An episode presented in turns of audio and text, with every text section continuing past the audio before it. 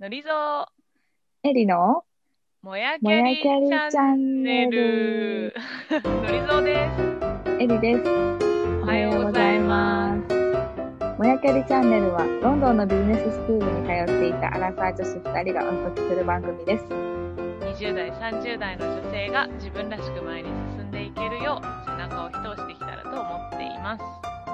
私たち自身が悩みながら自分らしく前に進む姿も同時にお届けしたいと思います。さて、今日は前回の続きでしおりさんをゲストにお迎えしております。しおりさんが働きながら、そして子育てをしながらどうやって夢を叶えたのか、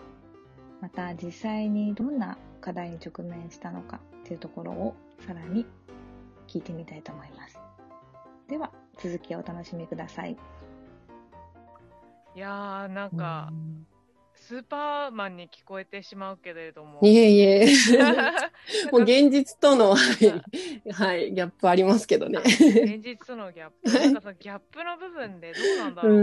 ん。それこそ旦那さんと揉めたりとかなかったの？結構ありましたね。なんかまあ、そうやってあの、なんていうか、ルール決めたりとか、えまあ、口ではなんか爽やかでいたいとか言ってますけど、実際の生活はもう結構くちゃくちゃな日も多々あって、なんか、なんですかね。まあ、あの、特になんかだんだんこう切羽詰まってきて、まあ受験もこう佳境に差し掛かってくると、なんかテストメイク、スコアメイクもあんまり終わってなくてまだ続いているし、エッセイの準備もあったり、なんか面接の準備とかって全部が重なる時期が結構終わりの方とかあったんですけど、そうなるとなんかご飯を作る暇とか食べる暇さえ惜しいみたいな時が、うんまあ、瞬間的にやっぱあって、はい。うんで、も、なんか、フルコミットしたいみたいな時に、受験に対して、なかなかそうもいかないって時に、なんかやっぱり楽しそうに遊んでたり、テレビとか見ている夫とかがいると、なんか結構、ちょっとなんかできることないの？みたいなね。ちょっと今日はご飯作ってほしいわ。今日だけでいいからお願いって思うこと結構あったりして、そういう時にちょっとなんか、やっぱそれをつい言っちゃったりとか、あの、え醸し出してしまったり。はいなったりしましたね。なるよね。とか、はい言われて初めて向こうもハッとして、えそういうふうに思ってたんだ、みたいな、なんか、こととかもあったりして、結構、なんかコミュニケーションやっぱり取れてなかった、勝手にこっちが溜め込んでるみたいなことも、やっぱりあったりとか、まあ子供にちょっと必要以上に怒りすぎちゃう人か、なんていうんですか、なんかちょっとこう、食べ物をちょっとこぼしただけで、なんかちょっと別にそこまで怒らなくてもいいじゃんっていうくらい怒っちゃったりとか、うんなんかねはい、ちょっとした時にそのストレスのしわ寄せがいっちゃうみたいなことはあって、はい。まあ、日常は、こう理想と現実は全然違うなっていう日もいっぱいありましたね。うんなんか多分そのしおりちゃんが頭の中くちゃくちゃしてんのが意外と他の人からはわかんないんだよね。きっと。ななんか結構何でも爽やかにできちゃってるから、あ、大丈夫なんだなって多分思っちゃってて、で、気づいたら結構もう 爆発に近い、爆発寸前だったみたいな感じ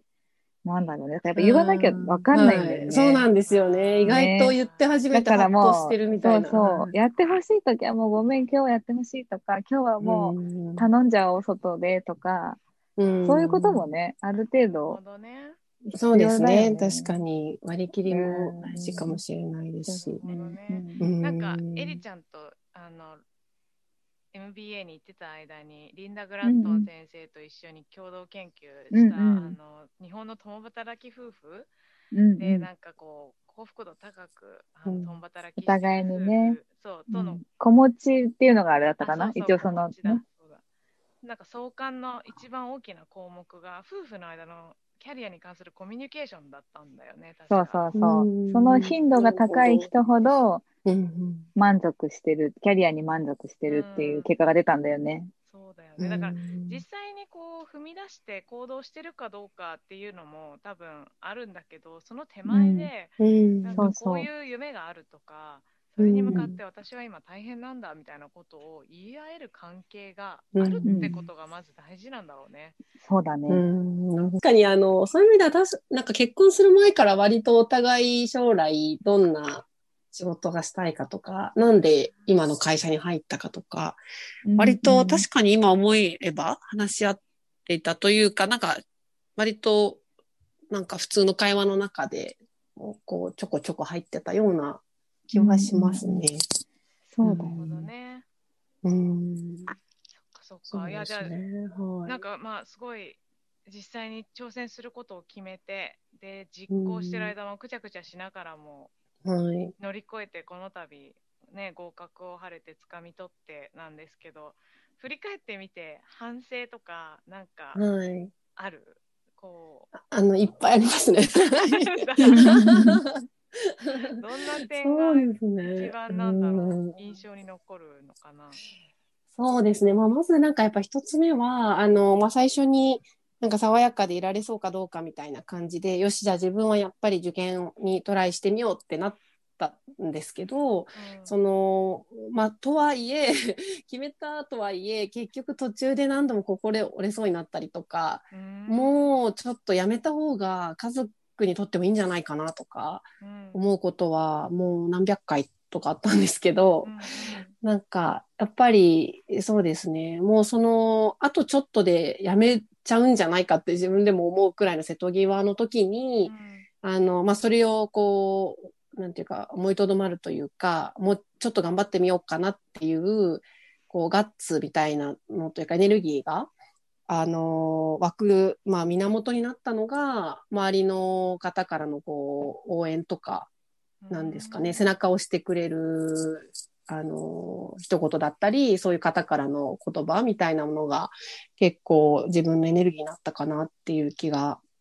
するんですけど、あの、まさに、あの、のりさんとかえりさんにも、その当時いろいろ、あの、お話聞いてもらったりしていたり、あと会社の、あの、お世話になっている上司の方とか、あと、まあ、家族とかにも、なんか、まあ、時々弱音を吐きながら、なんか、あの、うん。むしろ、そういう、なんか、こう、言葉をこっちからもらいに行くみたいな、あの、応援してくれって、アンに言ってるみたいな、なんか、励ましてそういう節は、励ましてみたいな、もう本当ただ励ましてもらうためだけに会社の先輩にランチに連れてってもらったりとか、そういうことも結構あって、はい。まあそれは結構大きかったなっていう気はしますね。なんかもう一人で戦ってたらそこでもう折れてるっていう可能性はあったなって思うので、はい。そこをこう首の皮一枚つなぐみたいな瞬間を繰り返しながら、はい。最後まで走り切るみたいなところは、なんか大いにあったかなとは思いますなねる。ほどね。うん。そうですね。まあ、あと、なんか、まあ、その自分っていう、その、なんていうか、やる気みたいなところもそうなんですけど、なんか、あの、まあ、外部との協力というか、家族のサポートとか、理解みたいなところも、まあ、今振り返れば、なんか結構、なんか自分の人間としての弱さが出ちゃうっていうか、その現実とのギャップっていう話にもなるんですけど、なんかどんどん欲が深くなっていっちゃって、あの、こう最初はなんか、よし、じゃあ応援するよ、みんなで頑張ろうみたいな雰囲気で、あの、夫とか、まあ私の実の母とか家族にすごいいっぱい助けてもらってたんですけど、だんだんこう自分も切羽詰まってきて、受験のその佳境に差し掛かってきた時には、なんか、もっとこんなこともやってほしいとか、あんなこともやってほしいみたいな、なんかきついみたいな気持ちでどんどんわがままになってきちゃって、なんかこう、そうですね、なんか、何ですかね、そこら辺でだんだんもっとっていう気持ちが出てきたり、まあ実際本当に思ってた以上に回らなくって生活が、あのーやっぱりお互い、今夫と私とかの役割分担で言っても、まあ当初は、まあちょっと例えば子供と一緒に遊んでもらえてたらそれでいいかなとかって思ってたのが、いやなんかまあご飯もちょっとできれば土日作ってほしいなとかってなってくるみたいな。うん 結構あって、まあ多分夫からしたら最初の約束と違うじゃないかって思った部分もあったかもしれないんですけど協、力するよって言って、ちょっと遊べばいいじゃんぐらいな話うん、みたいな。な、はい。うんこう理解はしてるじゃんって思ってた部分もあるんだろうなっていうのはありますね。そこどうやって超えたの、うーん、なんか、どうなんですかね。なんか私結構その、割ともう、溜めちゃって最後に爆発みたいなこともあったんですけど、まあやっぱ言ってみたら意外と、なんか、あ、言ってくれたらやったのにみたいなこと、あっさりそういう時もあったりして、あなんかもうちょっと早くから言っとけばよかったなとか、なんか自分の状況を、なんかそれこそさっきエリさんおっしゃってたみたいに、なんか意外と自分の中ではすごいギリギリの状態だったけれど、周りにはそのギリギリ度合いってやっぱ言わないと意外と伝わってなかったのかなとかって思うこともあったりして、うん、うんなんかそこは割とやっぱりそれこそ話さないと話して、なんかそこでどうやってじゃあ今の状況を乗り越えるかってお互いアイデア出し合うみたいなことをまあ日々ちょっとずつやってったっていう感じなんですかね。なんかもう、もう無理って思ったこと何度もありましたけど。うん、周囲の協力引き出すっていう意味では、エリちゃんもね、うん、旦那さんに、ね、そうですね、育休ついてきて、新生児の育児を代わってやね、MBA の忙しい時にやってもらってたけど、うん。うん、えりちゃんはどうやって旦那さんの協力引き出してたの？そうね、なんかいいろいろ思い出すと、うん、私だけじゃなくて、まあ、自分の母親とか彼の母親とかも最初手伝いに来てくれてたから、うん、みんなでまず最初に彼に料理の仕方を教えるっていうのが最初にあってすごいそれまではもう本当にキッチンで立ったことないみたいな感じだったけど、うん。うん出汁の取り方から、味噌汁の作り方みたいなところからまず始めて、で、作り出したら、もうとにかく美味しい美味しいって言って、本当に美味しいんだけど、褒めて、褒めて、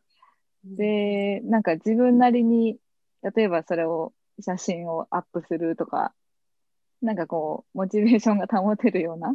確かに。なんか形にして。イクメン夫としてのブランディングして結構打ち出してるタイミングあったよね。そうそう。なんかあとブログ書いて発信したりとか、で、そのブログ結構主婦でイギリス来てる人とか海外に行く人が読んでくれてて連絡してきたりとか、で、それでなんかコミュニティが広がったりして、うんなんかそういう楽しさも発見して、だからその仕事と、なんだろう、その家事をするっていうのを仕事するっていうふうにかだけに捉えるんじゃなくて、それを通してさらに彼の世界を広げるとか、そういうふうにも持っていけるようになるべく協力するっていうことをなるべく心がける。会社の仕事と一緒だね。そうそう、一緒一緒、一緒だと思う。の人にやってもらうにあたって、これ必要だからやってねって言ってもみんな嫌々になっちゃうけど、うん、その業務がどれだけね、その人のこう可能性を広げるのかとか、うん、対外的にブランディングできるのかとか、うん、なんかこう、その人の夢に近づけるのかっていうのと、しっかり伝えてると全然違うもんね。そう。まあ、あとは、例えば毎週も金曜日とか、週末は外食するとか、なんか、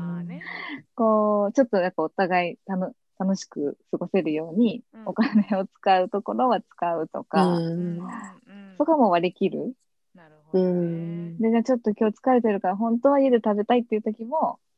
行こう、外食つって行くとか。なるほどね。なんかそういうのはまあ、やってたかな。うん。うんこに確かに。ハッピーな状態を保つための、まあ、体力とお金の投資だね。うん、ある程度はね、そんなね、毎日毎日は無理だけど、うんうん、っていうところかな。うん、確かに。すごいな、二人とも。うちは子供いないけど、でもなんか、家事やってくれて、なんかささっき、しおりちゃんが言ってたように、最初やってくれてるとありがたいってなるんだけど、だんだんなんか、頻度減ってきてないとか、ちょっとちゃんと掃除機かけてほしいなみたいな、なんかこう、ポジティブだけじゃな、なんか要求がどんどん大きくなって、そうですね。それで向こうはなんか言われて嫌になってやらなくなっちゃうみたいなのあるじゃないですか。ありますね。そこは、そこはエリちゃんはそういうのなかったの？なんかこう。あんまりなかったね。そこはもう本人が切り替えたから、気持ちを。うん、やりきってくれたってことか。そうそうそう。できるところをやりきるっていうふうに切り替えてたから。なるほどね。から、うん、まあ、感謝の気持ちを伝えるとか、そういうことはもちろん大事だと思うけど、うん。うん。なんかその任せるっていうところがすごい素敵だなって思います。なんか私自分の反省としてやっぱり逆に自分がやるよみたいに言ってた部分もあったりして、うん、なんかうまく役割分担とかこうお願いねって言い切れなかった部分も割と反省としてあるので、うん。うん。なんかこう、ま、潔く任せるっていうこともすごい大事だなって思いますね。そう。多分ね、学校が始まったら最初余裕がないからできないと思う。もう任 せざるを得ないそう、そう、任せざるを得なくなるから、まあ、多少家の中ぐちゃぐちゃでも、とりあえず3食食べて、学校行ってっていう、そうそうそう、っていう感じだったから。ですね。確うかに。ん。なんかでも、うん MBA だけじゃなくて、多分仕事とか普段の生活も何かこう夢があって、そこに向けて挑戦していくってなると、今まで通りにできない部分も出てくるだろうけれども、そそうこそうそもちゃんと自分の中で優先順位つけて、あとは家族とその話をして、で、まあ、この2年間はじゃあ頑張ろうとか、そうう。いううんうにして割り切って進めていくっていうのが必要そうだね。うそうだね。んそうですね。うんい。や、勉強になるな。うんなんかこれ、そうですね。もうなんかずっと永遠の課題というか 勉強というか。うんうんあとは自分自身が爽やかでいられるかっていうのと、家族全体が爽やかでいられるかもそうですねうんうんうん。あ、そうそう。あとは学校のイベントになるべく旦那さんとか家族を連れていくようにしてた。あでそうする、と彼にも友達がやっぱできてきて、確かに。で、彼の世界もすごく急速に広がっていくし、それこそ英語の練習になったりとか、うん。同じように旦那さんがついてきてるケースも結構あるから、海外から。そこで友達になって、で、なんかみんなでピクニックとか行ってって楽しそうだな、みたいな。うん。そう、そう、旦那さんと子連れでピクニックとか行ってて、うんだからそういう友達を作るきっかけを、やっぱずっと家にいるとなかなかできないから。それは積極的に作るように気をつけてたかな。なるほどね。うんうんうん。そう。きっと旦那さんもエンジョイできると思あう。なんかちょっと、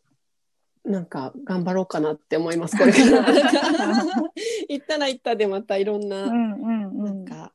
不安というか、実際どうするっていうこともありそうだなって思いますけど、うんうんね、そうそう。家族としてのやっぱ経験値を最大化するって考えて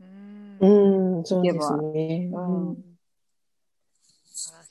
お互い楽しいんじゃないかな。い。いや大変。確かに。今日は2人のトークから私は学ぶ一方でした。すごい勉強になったな。いやーなんかみんな多分あれですかねもう一個一個ただただ乗り越えていっていたら気づいたら1年経ち、2年経ちみたいな感じなんですかね。なんか、ね。やっぱその最初に諦めずにトライしたっていうことにすごい価値がやっぱりあると思うし、それをやりきったしおりちゃんはすごいと思うし、まあこれからまた留学してさらに大変だと思うけど、でもきっとね、その中でまたどんどん家族としてもしおりちゃん本人としてもいい経験になると思うから、うん。またそれをね、あの、インタビューしたいね。そうだね。なんか行ってちょっとパツパツな頃に。そうだね そうです。ね半年ぐらい、半年はい経つぐらいかな。ぜひぜひ。はいまたぜひ呼んでくださいはぜひお願いします。はい今日は、えーしおりちゃんに働きながら夢を叶える挑戦をするワンママどうやってうん。乗り越えた乗りのかと越えたか？いううん。点を語ってもらいました。うん。楽しかった。楽しかった,、ね、かったです私も、うんなんかまあ永遠に話せそうですけど。はい。ねじゃここらでそうですね。収録を終わりにしま終しして、ね、また次お話聞けるの楽しみにしてます。はい。はい。ではまた次回。次回。さよう。なら